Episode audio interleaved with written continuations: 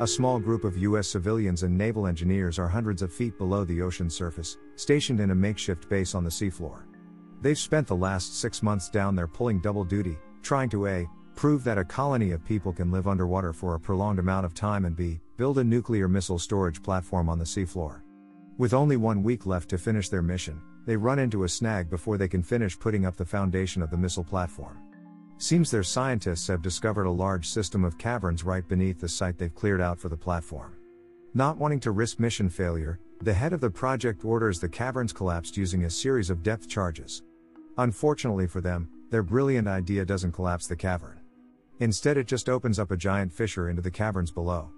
And also releases a massive, unknown creature from the depths, one that is quick to display that it is none too happy to have been disturbed by a bunch of idiots who just blew up its damn house. If the plot of Deep Star 6 sounds vaguely familiar, that's basically because it's a huge underwater ripoff of Alien.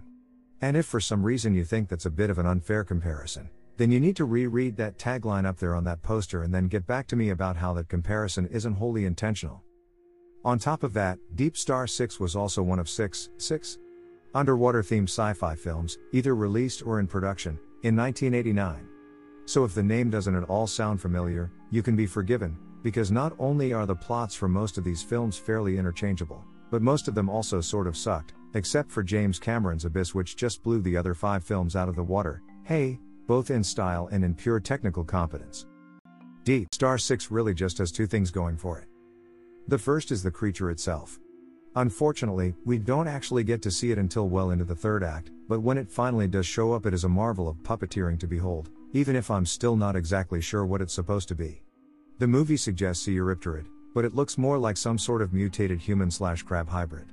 Or maybe some sea dwelling cousin of whatever the hell those creatures in Tremors are supposed to be. Either way, it's big and ugly, and it's a shame we didn't get to see more of it taking love bites out of unsuspecting naval personnel. The second thing the film is going for it is that it stars a plethora of familiar TV actors.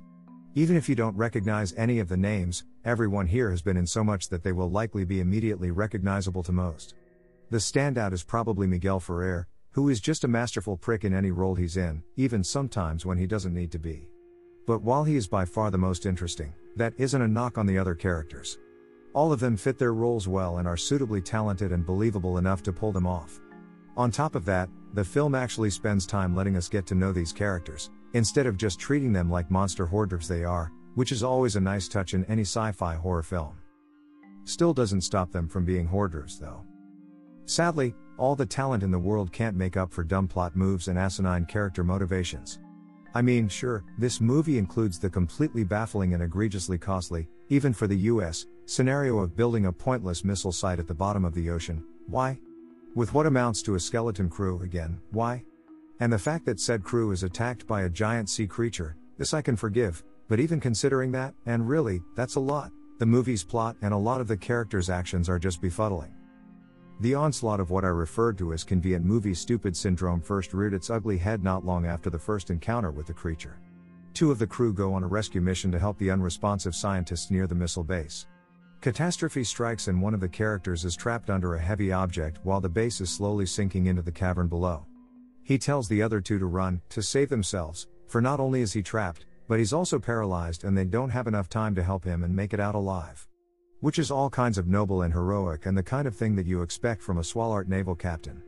Then, not two seconds later, he hits a button to flood the compartment they're all in, putting the two survivors, who he just told to escape, in immediate mortal danger. Like, why? It can't be to make them give up and move faster. Flooding the chamber just slowed them down and put them in even greater risk of death. Plus, it just seemed to increase their desperate need to try to get him out of there. I can only assume the filmmakers included it because they felt like they needed another water filled set piece to add to the plot. But my major point of contention is the absolute stupidity of Miguel Ferrer's character, named Snyder. Snyder is sort of a dick, this is Ferrer at his finest, folks, which is fine, as he's a harmless dick in every cast primarily consisting of scientists and doctors needs at least one asshole on board, lest the film descend into a quagmire of sleep inducing technical jargon. Unfortunately, Snyder is not only a dick, but a complete idiot. When shit starts to hit the fan, Snyder, the lowly technician on board, is tasked with securing the missile base before, what's left of, the crew can leave and escape to the surface. Since being attacked by a deadly but unknown sea creature isn't clearly spelled out in the disaster handbook, Snyder decides that the reason for the base's abandonment is aggression, and follows the directions given in the military protocol, which is to detonate the warheads. This would all be fine and dandy, if not for the fact that the nuclear missile site is right damn next to their main base. Sure, he followed protocol, but even a wet behind the ears recruit would have asked for clarification from a superior before setting off the nukes next door. Sadly, this is not the last time Snyder will screw up, either. It's just the first in a long line of poor decision making skills, both by him and the rest of the crew. So, really, IT's less of a monster movie and more of a cautionary tale about how IT only takes one dumbass to cause a massive industrial accident. I can only assume that all this complete lack of human self preservation is due to the lack of actual monster time we get on screen. I mean, you can only string out the suspense a tiny blip on a radar screen can conjure up for so long before you either have to give up the goods or go home. But the way they did it will likely kill anyone's suspension of disbelief. I suppose one could make the argument that Snyder's great act of monumental stupidity was supposed to illustrate some sort of symbolism about how humans do far more damage to themselves than outside forces ever could, but based on the rest of the movie, I feel as though that would be giving the film far too much credit. So, is Deep Star 6 any good? Well, it's okay. For every good point it has, it seems to wind up balanced out by a corresponding negative. The characters are diverse and believable, but some of their actions make zero sense. The monster is kinda neat, but severely underutilized. The shots from the inside of the base look damn sharp, but the external underwater shots look like they were filmed by a group of high schoolers doing a video project. The third act is actually pretty fun once they get to the actual monster in the monster movie, but the first two acts are plotting and filled with pleasantly extensive, though ultimately pointless, character development.